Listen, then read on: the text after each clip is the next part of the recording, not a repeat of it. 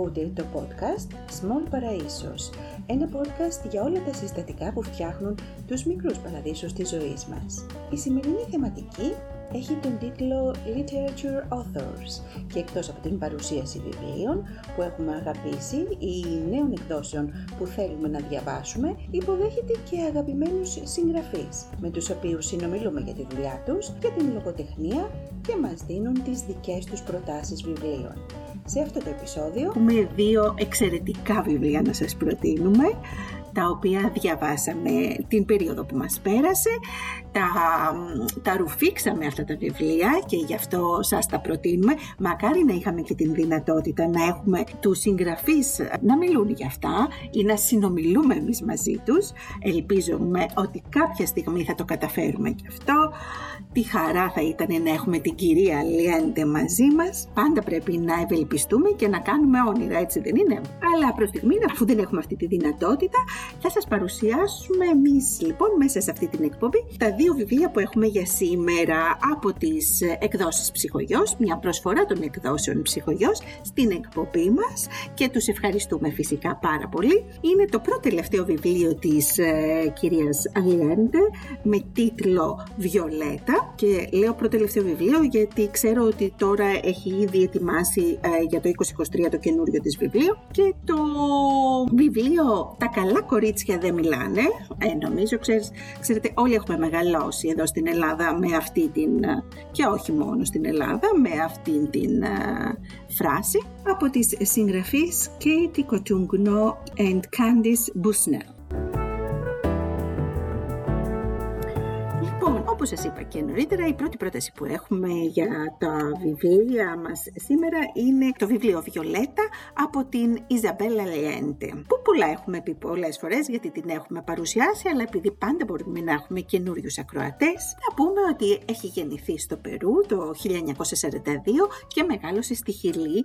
Είναι η ανιψιά του Σαλβατόρ Αλιέντε που διατέλεσε πρόεδρος της Χιλής στην περίοδο 1970-73. Είναι μια πολύ πολυγραφότατη συγγραφέας, η οποία έχει μεταφραστεί σε πάρα πολλές γλώσσες, πάνω από 42 γλώσσες. Έχει πουλήσει εκατομμύρια αντίτυπα παγκοσμίως και αυτό ίσως επειδή ο στόχος της, εκτός από το να σε ψυχαγωγεί μέσα από ένα βιβλίο, είναι να επιμορφώνει τους αναγνώστες της, συνδυάζοντας ε, τις ε, προσωπικές ιστορίες που παρουσιάζει μέσα από τα σημαντικότερα ιστορικά γεγονότα της, ε, του 20ου αιώνα έτσι, και του 21ου αυτή τη στιγμή. Εκτός λοιπόν ε, από το τεράστιο συγγραφικό της έργο, η Αλιέντε ασχολείται ενεργά με την προάσπιση των ανθρωπίνων δικαιωμάτων.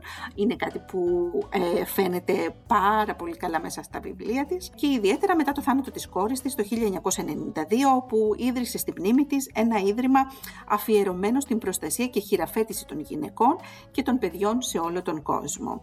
Η χειραφέτηση των γυναικών είναι κάτι που βλέπουμε και στο συγκεκριμένο βιβλίο ε, και σε πάρα πολλά άλλα βιβλία της Αλιέντε. Από το 1987 ζει στην Καλιφόρνια, αλλά φυσικά η καρδιά της πάντα στη Χιλή. Έχει τιμηθεί με το μετάλλιο της ελευθερίας στις Ηνωμένες Πολιτείες και το 2018 τιμήθηκε με το μετάλλιο της διακεκριμένης συνεισφοράς στα Αμερικανικά γράμματα από το Εθνικό Ίδρυμα Βιβλίου των Ηνωμένων Πολιτειών και τα βιβλία της ε, είναι πραγματικά διαμάντια. Η πένα αυτής της γυναίκας είναι μία από τις εξέχουσες του 20ου αιώνα. Προσπαθώ προσωπικά να παρακολουθώ τη συγγραφική της εργασία. Βέβαια με τα βιβλία που βγαίνουν γενικά και που θέλω να διαβάσω δεν είναι πάντα εφικτό να το κάνεις στη στιγμή που βγαίνει ένα βιβλίο αλλά τουλάχιστον προσπαθούμε. Έχει μια ξεχωριστή όμως θέση στην βιβλιοθήκη μας. Τώρα λοιπόν ας ξεκινήσουμε. Ο τίτλος του πρωτότυπου είναι Βιολέτα, όπως είπαμε της Ιζαμπέλα Λιέντε σε μετάφραση της Δέσποινας Δρακάκη και εξαιρετική εικονογράφηση, πρέπει να το τονίσω αυτό γιατί μου αρέσει πάρα πολύ, της Αμάντα Αρλότα από τις εκδόσεις Ψυχογιός. Το βιβλίο εκδόθηκε το 2022, πέρσι δηλαδή, ήταν το πρώτο έτος έκδοσης και ο αριθμός σελίδων, ε, περίπου στις 380, ε, 380 σελίδες όμως που διαβάζονται εξαιρετικά άνετα. Λοιπόν, για να δούμε λιγάκι την περίληψη του βιβλίου και διαβάζουμε από το πιστόφυλλο. Μια ξεχωριστή γυναίκα. Μια ζωή 100 χρόνων. Μια ξέχαστη ιστορία. Η Βιολέτα ήρθε στον κόσμο εν μέσω μιας καταιγίδας το 1920. Ήταν η πρώτη κόρη μιας οικογένειας που είχε ήδη πέντε ζωηρά αγόρια. Από την αρχή η ζωή της σημαδεύτηκε από ξεχωριστά γεγονότα. Οι αναταράξεις του Μεγάλου Πολέμου ήταν ακόμα αισθητές, όταν η Ισπανική γρήπη έφτασε στις ακτές της Λατινικής Αμερικής, όπου ήταν η πατηρίδα της, σχεδόν ταυτόχρονα με τη γέννησή της. Σε ένα γράμμα που η Βιολέτα γράφει στο πιο αγαπημένο της πρόσωπο, ξεδιπλώνει την ιστορία της ζωής της, που καλύπτει 100 χρόνια με αβάσταχτους καημούς και παθιασμένους έρωτες, πλούτη και φτώχεια, τρομερές απώλειες αλλά και μεγάλες χαρές. Η διαδρομή της ξετυλίχθηκε παράλληλα με τις ιστορικές εξελίξεις ενός ολόκληρου αιώνα και διαμορφώθηκε από τον αγώνα για τα δικαιώματα των γυναικών, την άνοδο και την πτώση τυράννων, αλλά και εν τέλει όχι από μία αλλά από δύο πανδημίες μέσα από τα μάτια μιας γυναίκας η οποία χάρη στο ακατάβλητο πάθος, την αποφασιστικότητα και το χιούμορ της κατάφερε να επιβιώσει σε ταραγμένους καιρούς, η Ιζαμπέλα Λιέντε μας προσφέρει για άλλη μια φορά ένα έπος που εμπνέει αλλά και συγκινεί. Αυτά λέει το πιστόφυλλο του βιβλίου και μας δελέασε φυσικά να το διαβάσουμε και όσοι το διαβάσουν σίγουρα δεν θα χάσουν. Πάμε λοιπόν ε, έτσι να μπούμε στο σκηνικό του βιβλίου. Για την Βιολέτα λοιπόν θα μιλήσουμε σήμερα όπως ήδη διαβάσαμε για μια γυναίκα που γεννήθηκε σε μια συντηρητική ε, και πλούσια οικογένεια της Χιλής κατά τη διάρκεια της Ισπανικής γρήπης του 1920 και πεθαίνει το 2020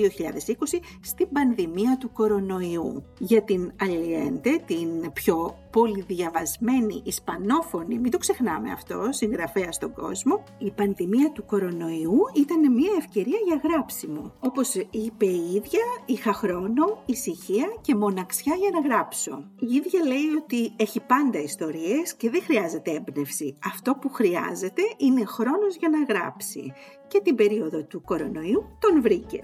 Λοιπόν, η ηρωίδα του βιβλίου είναι μια δυναμική γυναίκα, η Βιολέτα, που καταφέρνει να ξεπεράσει αμέτρητα εμπόδια και αποκαλύπτει λεπτομέρειες της οικογενειακής αλλά και της ερωτικής της ζωής στον εγγονό της Καμίλο, τον οποίο μεγαλώνει η ίδια. Το γιατί και πώς θα το δείτε όταν διαβάσετε το βιβλίο. Ένα βιβλίο, όπως είπα, περίπου 380 σελίδες, ένα μυθιστόρημα που διαδραματίζεται στην χιλιανή Παταγωνία. Δεν το λέει, αλλά το καταλαβαίνεις, με σκηνές από την Αργεντινή, το Μαϊάμι, αλλά και την Νορβηγία αγγίζει ένα εξαιρετικά ευρύ φάσμα θεμάτων από τον φεμινισμό και τη λεκτική κακοποίηση, τις παραβιάσεις των ανθρωπίνων δικαιωμάτων, αλλά και την ομοφιλοφιλία, τα ερωτικά πάθη, την απιστία και την κλιματική αλλαγή. Το βιβλίο αυτό ε, έχει την έμπνευσή του στην μητέρα της, την Παντσίτα, μία από τις γυναίκες που σημάδεψαν τη ζωή της ε, Ιζαμπελ Αλιέντε, όπως ε, η ίδια έχει πει. Και αναφέρω, η Βιολέτα, όπως και η μητέρα μου, ήταν μια όμορφη γυναίκα, που δεν είχε επίγνωση της ομορφιάς της. Ήταν έξυπνη και ταλαντούχα, λέει η συγγραφέας, σε μια συνέντευξή της παίρνει όλα τα ρίσκα είτε πρόκειται για την ερωτική της ζωή είτε για τη ζωή που θέλει να ζήσει. Η διαφορά είναι ότι η μητέρα μου πάντα εξαρτιόταν οικονομικά από κάποιον, ενώ η Βιολέτα όχι όπως θα διαβάσετε στο βιβλίο. Η αρχική ιδέα για το βιβλίο προέκυψε μετά το θάνατο της μητέρας της συγγραφέως, όταν η ίδια η Αλιέντε ένιωσε δυνατή, ξεκίνησε να γράφει, αλλά με μια σημαντική διαφορά. Η πρωταγωνίστρια είναι μια γυναίκα που συντηρεί τον εαυτό της και ένα μεγάλο μέρος της οικογένειάς της με τις επιχειρήσεις της. Είναι λοιπόν, ε, όταν το διάβαζα και εγώ πραγματικά θεωρούσα ότι έβλεπα την Αλιέντε να περιγράφει τη μητέρα ίσως που θα ήθελε να έχει ή που όλοι μας θα θέλαμε να έχουμε, τις μαμάδες μας έτσι, θα θέλαμε να είναι πιο δυναμικές. Και τώρα καταλαβαίνουμε πώς οι μητέρες μας, αν δεν ζούσαν σε αυτή την πατριαρχική κοινωνία, πώς θα θέλαμε να είναι. Στο σημείο αυτό θα διαβάσω κάτι που έχει δηλώσει η ίδια η συγγραφέας, η Αλιέντε, στην εφημερίδα El País, σε μετάφραση της Δέσποινας Δρακάκη, που είναι και η μεταφράστρια του βιβλίου. Έχει πει λοιπόν τα εξής. Ήταν σχεδόν φυσικό και επόμενο να έγραφα κάτι για τις πανδημίες ε, και ενώ δύο χρόνια έχουμε ζήσει όλο αυτό. Η ιδέα γεννήθηκε όταν πέθανε η μητέρα μου, ένα χρόνο πριν την πανδημία. Αν είχε ζήσει άλλο έναν χρόνο θα ήταν 100 ετών. Γεννήθηκε σε πανδημία επειδή η γρήπη έφτασε στη Χιλή το 1920 και θα είχε πεθάνει πάνω στη γέννηση μιας άλλης. Όταν πέθανε, πολλοί μου είπαν να γράψω την ιστορία της. Είχαμε μια εξαιρετική σχέση. Ήταν όμως πάντα υποτακτική. Πρώτα στον πατέρα της και μετά στον άντρα της. Δεν υπάρχει αυτοεκπλήρωση για μια γυναίκα αν δεν μπορεί να συντηρήσει τον εαυτό της. Αν εξαρτάσει από κάποιον άλλον, για να πληρώσεις τους λογαριασμούς σου πρέπει να υποκύψεις.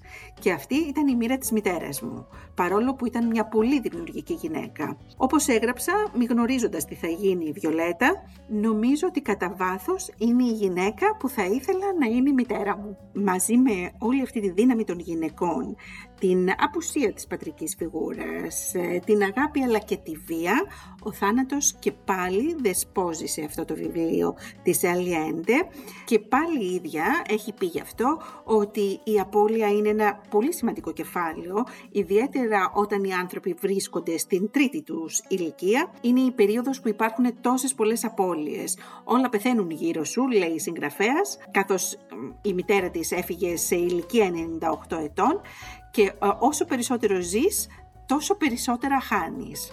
Αυτό είναι που ε, αντιλαμβάνεται ένας άνθρωπος σε αυτήν την τρίτη ηλικία. Γι' αυτό και αφήνει το σημείωμα που διαβάζουμε ε, ανοίγοντας το βιβλίο αυτό. Το οποίο βέβαια βιβλίο ε, είναι μια ουσιαστικά επιστολή που γράφει η Βιολέτα στον Καμίλο, τον εγγονό της, λίγο πριν το τέλος της ζωής της για να του πει πώς έζησε. Και διαβάζω από το βιβλίο. Η ζωή μου αξίζει να υποθεί, όχι τόσο για τις αρετές μου, όσο για τις αμαρτίες μου, πολλές από τις οποίες δεν υποψιάζεσαι. Εδώ, στη απαριθμό, θα δεις ότι η ζωή μου είναι ένα μυθιστόρημα. Όπως έτσι, η Βιολέτα ξεκινά να εξιστορεί τη ζωή της από το 1920. Και εδώ έχουμε πολλά κεφάλαια, γιατί γεννιέται σε ένα αρχοντικό, η οικογένειά της ανήκει στη μεγαλοαστική καθολική τάξη, έχει μέχρι και κλίδα κουβερνάντα, αλλά η οικονομική κρίση του 30 αφήνει τον πατέρα της φτωχό, ο οποίος αυτοκτονείς καθώς δεν μπορεί να τα βγάλει πέρα. Οι τράπεζες κάνουν κατάσχεση στο αρχοντικό της οικογένειας και έτσι ε, η Βιολέτα θα βρεθεί να ταξιδεύει στη νότια άκρη της χώρας, σε μια επαρχία όπου θα μεγαλώσει μέσα στη φύση και στη φτώχεια.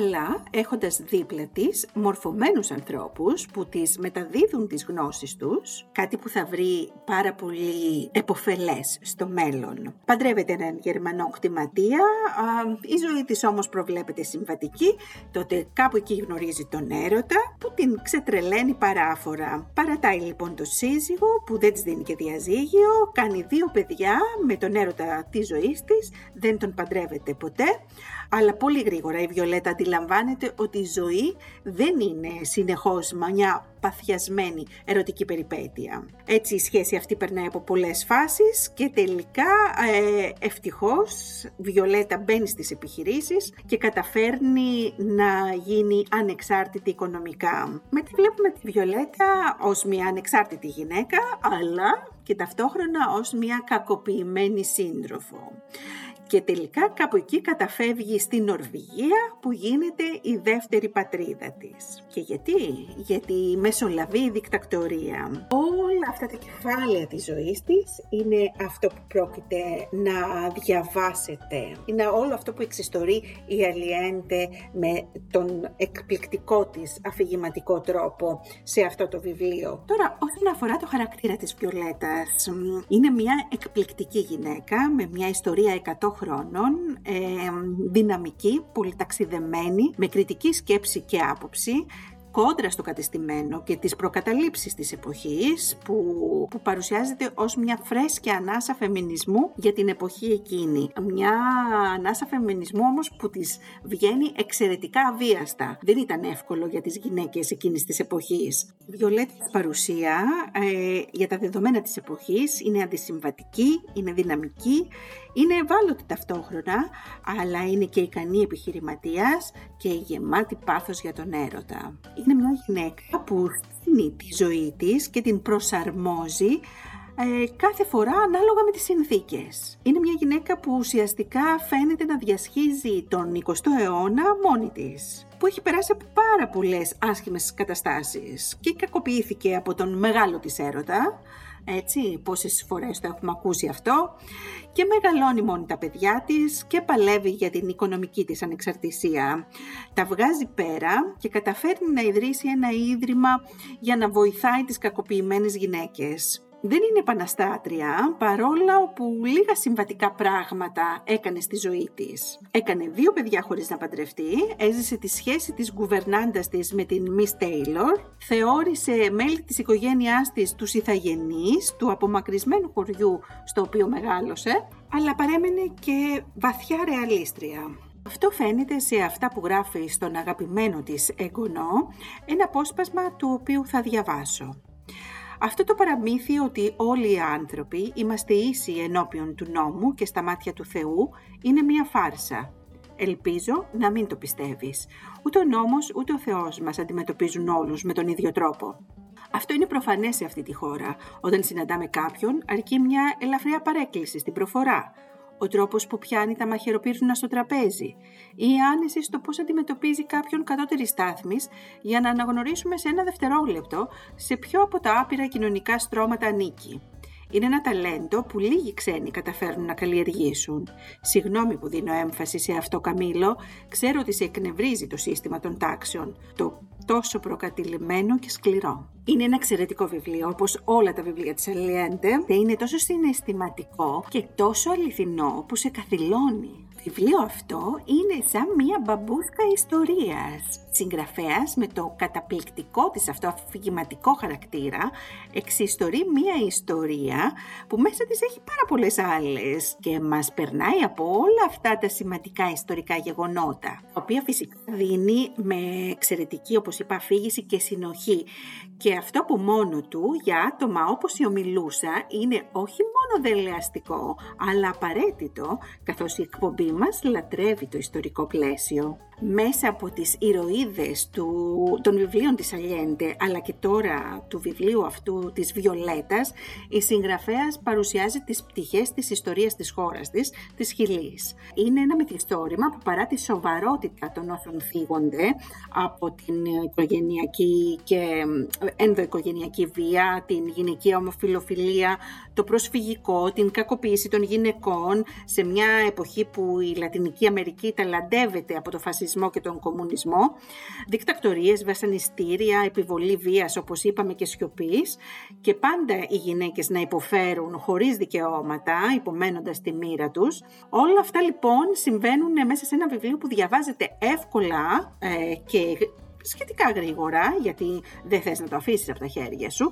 καθώς έχει μία καταπληκτική γραφή και σε κάθε σελίδα βρίσκεις ένα πολύ στρωτό και καλογραμμένο λόγο. Προσωπικά πιστεύω ότι θα κρατήσει το ενδιαφέρον των αναγνωστών αμύωτο και θα το θα έλεγα ότι θα είναι ένα από τα κλασικά διαχρονικά βιβλία που πολύ αξίζει τον κόπο να διαβάσουμε. Μα περνάμε στο δεύτερο βιβλίο που ε, αυτό ουσιαστικά το βιβλίο μας που έχει τίτλο «Τα καλά κορίτσια δεν μιλάνε», πόσες φορές το έχουμε ακούσει, κατά βάση είναι ένα εφηβικό μυθιστόρημα. Αλλά μιας και πολύ και από εμάς τους ίδιους στην εφηβεία μας δεν τα διαβάσαμε ίσως αυτά, καλό είναι να το διαβάσουν και οι μεγαλύτερες γενιές εκτός από τις εφηβικές. Λοιπόν, ε, όπως είπα, ο, ο τίτλος του βιβλίου είναι «Τα καλά κορίτσια δεν μιλάνε» από τους συγγραφείς Κάντις Μπούσνελ και Κέιτι Κοτσούγκο. Η μετάφραση του βιβλίου για τις εκδόσεις ψυχογιός είναι της Κωνσταντίνας Καρίδη. Το βιβλίο εκδόθηκε το 2020, αριθμός σελίδων του ε, περίπου στις 270 σελίδες. Λοιπόν, η πρώτη, η Μπουσνέλ, ε, είναι ίσως αυτή που πολλοί μπορεί να γνωρίζουν, γιατί είναι η συγγραφέας του πολύ συζητημένου, ε, είτε μυθιστορηματικά, αλλά περισσότερο ως ε, σειρά στην τηλεόραση, Sex and the City, αλλά και πολλών άλλων ε, μυθιστορημάτων για νέους και ενηλίκους.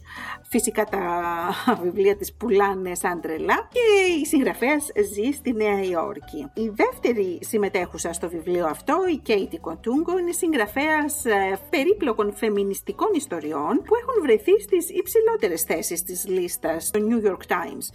Έχει κάνει σπουδές πάνω στη δημιουργική γραφή, τη λογοτεχνία και τις εκδόσεις. Ζει στο μια ιδιωτική ζωή στην ε, Βοστόνη με το σύζυγό της. Είναι πολύ πιο νέα συγγραφείς σε σχέση με, με την Ιζαμπέλα Λέντε. Προσφέρουν όμως ε, μια αναζωογονητική ματιά στο κομμάτι των ε, φεμινιστικών ιστοριών. Είναι ένα βιβλίο εξαιρετικά επίκαιρο για όλα αυτά που συζητάμε τον τελευταία, τα τελευταία δύο τουλάχιστον χρόνια με το κίνημα το Me Too ή που τέλος πάντων μας δόθηκε η δυνατότητα να συζητάμε ανοιχτά και ιδιαίτερα για όλες αυτές τις φωνές που αναρωτιούνται το γιατί τώρα, γιατί δεν συνέβαιναν πριν, μα γιατί κάποιος δεν μιλά. Και θα ξεκινήσουμε λοιπόν το βιβλίο μας από το πιστόφυλλο. Διαβάζω λοιπόν. Κορίτσια, να θυμάστε τους κανόνες. Βάλε λίγο ρου στα μάγουλα, να ξυρίζεις τα πόδια σου. Μη βάφεσαι τόσο έντονα. Μη φοράς κοντές φούστες. Μην αποσπάς την προσοχή των αγοριών με το σώμα σου. Μην είσαι από τα κορίτσια που δεν τρώνε πίτσα. Σίγουρα θέλεις να πάρεις και milkshake. Μήπως έχεις παχύνει λιγάκι; Μη γίνεις τόσο αδύνατη ώστε να χάσεις τις καμπύλες σου. Μην αποκτήσεις τόσες καμπύλες ώστε να μην είσαι πια αδύνατη. Μην καταλαμβάνεις πολύ χώρο. Να έχεις χιούμορ, αλλά όχι τόσο, ώστε να πέφτουν πάνω σου όλα τα φώτα. Να είσαι έξυπνη, όμως να θυμάσαι πως έχεις ακόμα πολλά να μάθεις. Μην γίνεσαι χαλή να σε πατήσουν, ωστόσο προς Θεού μην είσαι αυταρχική να είσαι χαλαρή και cool, να συμπεριφέρεσαι όπως και οι άλλοι, αλλά μην ξεχνάς ούτε στιγμή ότι είσαι κορίτσι.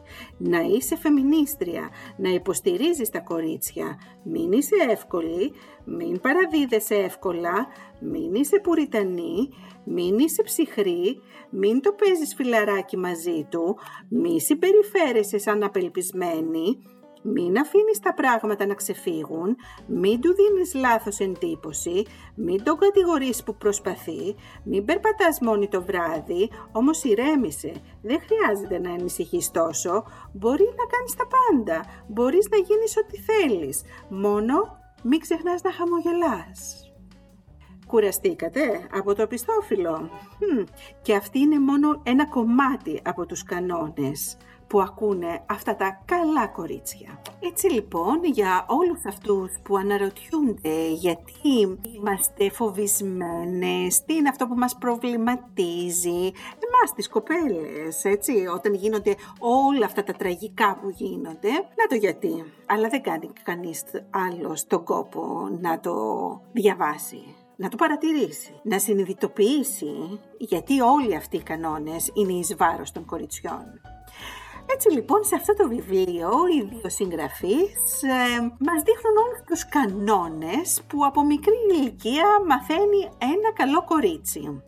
Στο συγκεκριμένο βιβλίο λοιπόν η Μαρίν χειρίζεται πάντα επιδέξια αυτούς τους άγραφους κανόνες γιατί φυσικά τι το καλύτερο από το να έχεις άγραφους κανόνες σε μια πατριαρχική κοινωνία που δεν μπορείς κιόλας να αποδείξεις, έτσι δεν είναι; Ε, για όλα αυτά τα λέω για όλους αυτούς που αναρωτιούνται. Λοιπόν, αριστούχα μαθήτρια η Μαρίν και αρχισυντάκτρια της σχολικής εφημερίδας. Ονειρεύεται το φθινόπωρο να πάει στο Πανεπιστήμιο Brown. Το μέλλον της φαντάζει λαμπρό και ο νέος και χαρισματικός καθηγητής Αγγλικών, κύριος Μπέκετ, δεν χάνει ευκαιρία να εκφράζει το θαυμασμό του για τα κείμενά της και να συζητάει για βιβλία μαζί της. Όταν όμως ο Μπέξ υπερβαίνει τα όρια και ρίχνεται στη Μαρίν, εκείνη σοκάρεται και τρομοκρατείται. Μήπως του έδωσε λάθος εντύπωση; Φταίει άραγε εκείνη για τη συμπεριφορά του. Η Μαρίν επιστρατεύει το κουράγιο της και ενημερώνει τη διοίκηση για το συμβάν. Αλλά, όχ του θαύματος, δεν την πιστεύει κανείς. Τώρα είναι αναγκασμένη να βλέπει τον Μπέξ καθημερινά στην τάξη και εκείνος με κάθε αφορμή της κάνει τη ζωή δύσκολη. Καλυμμένα βέβαια θα πω εγώ. Η Μαρίν όμως δεν πρόκειται να τα παρατήσει, χρησιμοποιεί την εφημερίδα του σχολείου για να βάλει τα πράγματα στη θέση τους. Ενώ παράλληλα ξεκινά μια φεμινιστική λέσχη ανάγνωσης. Βρίσκει συμμάχους στους πιο αναπάντηχους ανθρώπους. Καθώς τα πράγματα στο σχολείο αλλά και στην προσωπική της ζωή μοιάζει να ξεφεύγουν από κάθε έλεγχο, η Μαρίν πρέπει να βρει τον τρόπο να αποκτήσει και πάλι την χαμένη της δύναμη, αλλά και να ξαναγράψει αυτούς τους κανόνες. Είναι πραγματικά ένα ευφιέστατο, όπως έχουν γράψει πολλοί, για το μυθιστόρημα αυτό, φεμινιστικό μυθιστόρημα που απευθύνεται καθαρά στην εποχή αυτή του μητού δίνει όλα αυτά τα, όλες αυτές τις απαντήσεις στα όλο και πιο εξωφρενικά ερωτήματα. Και είναι εξωφρενικά θα πω εγώ, γιατί κάνουμε πως δεν συμβαίνουν. Κάνουμε πως δεν, δεν το έχουμε αντιληφθεί. Πέφτουμε από τα σύννεφα κάθε φορά. Και τώρα που το σκέφτομαι, θα πρέπει να πω, να διορθώσω μάλλον, αυτό που είπα στην αρχή μιλώντας για αυτό το νεανικό μυθιστόρημα. Καλό είναι να το διαβάσουν όχι μόνο τα κορίτσια, αλλά και τα αγόρια αυτής της ηλικίας. Λοιπόν, το συγκεκριμένο βιβλίο είναι εξαιρετικό και επίκαιρο όπως είπαμε όσο ποτέ. Είναι εξαιρετικό ε, γιατί διαπραγματεύεται το θέμα της σεξουαλικής παρενόχλησης στο χώρο του σχολείου που στην εποχή μας ε, το βλέπουμε πλέον ε, πολύ πιο καθαρά ε, εξαιτίας του γεγονότος όχι ότι δεν υπήρχαν στο παρελθόν αλλά ότι πλέον πολλοί μιλάνε, όχι όλοι αλλά αρκετοί και τις συνέπειες που αυτή η σεξουαλική παρενόχληση έχει από την πλευρά του θύματος. Είναι ένα βιβλίο για το πώς πολλές φορές ρομαντικοποιούμε καταστάσεις και άτομα δίνοντάς τους εξουσία χωρίς συνέπειες όπως πολύ ε, συχνά συμβαίνει στις σχέσεις μεταξύ μαθητών και καθηγητών. Είναι ένα βιβλίο που θίγει πολλά, βάζω ε, τη φράση μέσα σε εισαγωγικά, ενοχλητικά θέματα που όταν μας αναστατώνουν, όταν παίρνουμε ένα βιβλίο να διαβάσουμε, ε, αλλά δεν ξέρουμε και πώς να διαβάσουμε και έχουμε μάθει όταν μας αναστατώνει κάτι ή να πέφτουμε από τα σύννεφα και να κάνουμε ότι δεν μας ε, έχει ξανασυμβεί αυτό ε, ή ότι αν πηγαίνουμε παρακάτω να βρούμε ένα καλύτερο βιβλίο, ένα πιο εύκολο βιβλίο, γιατί με το προηγούμενο πρέπει να σκεφτούμε και να στεναχωρηθούμε. Έλα μωρέ και δεν είναι τώρα αυτά για μας, θέλουμε μόνο ρομαντική σημαντικές ιστορίες να ακούμε και άσπρα άλογα. Έτσι δεν μας μαθαίνουν ιδιαίτερα εμάς τις κοπέλες. Είναι ένα βιβλίο λοιπόν για το φεμινισμό σε μια σύγχρονη γλώσσα που κάνει εξαιρετικά ευανάγνωστο για μικρές ηλικίες. Είναι ένα βιβλίο που επειδή χαρακτηρίζεται ε, ως εφηβικό, ε, θεωρούμε αμέσως, το έκανα και εγώ όπως είπα νωρίτερα, είναι αυτά τα bias που έχουμε, ότι όλα τα κορίτσια πρέπει να το διαβάσουν και συνήθως από, είτε από τους εκδοτικούς οίκους αλλά είτε και από τους, ε, από τους ανθρώπους που τα διαβάζουν, προτείνεται ε, σε κορίτσια να το διαβάσουν. Όμως όχι, είναι ένα βιβλίο που πρέπει να διαβάσουν όλοι και ίσως οι οικογένειες να το διαβάσουν μαζί και μετά να συζητήσουν πάνω σε αυτά που φύγονται μέσα στο βιβλίο. Γιατί έτσι ίσως μπορέσουμε να κάνουμε πραγματικά κάτι για όλα αυτά που συμβαίνουν και να αντιληφθούμε τον ρόλο μας και τον ρόλο της κοινωνίας. Έχει πολύ βαθύ νόημα και ένα πολύ σημαντικό μήνυμα το βιβλίο αυτό είναι ταυτόχρονα ένα βιβλίο που μπορεί να βοηθήσει τις ε, γυναίκες και όχι μόνο τις γυναίκες, όπου και να βρίσκονται, όλους τους ανθρώπους, να τους βοηθήσει σε σχέση με το αίσθημα της αυτοσυντήρησης. Να, καθώς το βιβλίο υποδεικνύει ότι η σιωπή δεν είναι χρυσός, αλλά είναι μια νοσηρή κατάσταση που εξυπηρετεί εξίσου νοσηρούς ανθρώπους και που τους επιτρέπει να δρουν χωρίς όριο, ανενόχλητοι και υπεράνω υποψίας. Και τώρα θα διαβάσουμε δύο-τρία αποσπάσματα από το βιβλίο, από διαφορετικές σελίδες, αλλά που είμαι σίγουρη ότι όπως και σε μένα όταν τα διάβαζα, έτσι και σε εσάς έτσι θα χτυπήσουν κάποια καμπανάκια. Ή ελπίζω τουλάχιστον ότι θα χτυπήσουν. Λοιπόν, το πρώτο απόσπασμα, σελίδα 76 του βιβλίου. Υπάρχουν τόσοι πολλοί κανόνες για τα κορίτσια. Τεντώνω τα χέρια πάνω από το κεφάλι μου και φέρνω ξανά στο νου μου αυτό που συνέβη στη Διάνα σήμερα το μεσημέρι. Με το βλέμμα παγιδευμένου ζώου στα μάτια της, καθώς ο Ντιό Γκουάρτι την επέπλητε μπροστά σε όλους. Όσο πιο πολύ το σκέφτομαι, τόσο πιο πολύ θυμώνω με τον Διόν Γκουάρτι ασφαλώς, αλλά και με τον εαυτό μου. Θέλω να πω στη Διάννα πως λυπάμαι για όλα τα επιπόλαια, άσχημα, σεξιστικά σχόλια που άκουσα για αυτήν, για όλες τις φορές που θα μπορούσα να είχα πει «αυτό δεν είναι αστείο» και δεν το έκανα. Θέλω να της πω πόσο άδικο είναι όλο αυτό. Δηλαδή όλα τα αγόρια θέλουν να χαμουρεύονται, αλλά αν χαμουρευτείς εσύ με κάποιο αγόρι πρέπει να ανησυχείς γι' αυτό. Θέλω επίσης να τη ρωτήσω αν νιώθει ότι όλες αυτές οι κατευθυντήριες οδηγίες και οι κανονισμοί που πρέπει να ακολουθούμε υπάρχουν σε αντάλλαγμα του υποτιθέμενου προνομίου να βαδίζουμε σε αυτόν τον κόσμο ως έφηβα κορίτσια. Να φλερτάρουμε, αλλά όχι πολύ. Να έχουμε αυτοπεποίθηση, αλλά όχι με επιθετικό τρόπο να έχουμε χιούμορ αλλά με ήσυχο, ήπιο τρόπο. Να τρώμε cheeseburger αλλά να μην παχαίνουμε. Να είμαστε άνετες αλλά να μην χάνουμε τον έλεγχο. Αισθάνομαι πως θα μπορούσα να συνεχίσω με μια τελείωτη λίστα που θα γέμιζε τους παλιωμοδίτικους παπύρους που έχει ο Άγιος Βασίλης στα καρτούν. Σκαλίζω τη σακούλα, ξετυλίγω άλλη μια καραμέλα και μασουλάω σκεπτικά για μια στιγμή πριν ξανακουμπήσω τα χέρια μου πίσω στο πληκτρολόγιο. Σελίδα 201. Κεφάλαιο 28. Ο Γκρέι έχει αγώνα λακρό την επόμενη Πέμπτη και έτσι πηγαίνω στη λέσχη ανάγνωσης χωρίς αυτόν.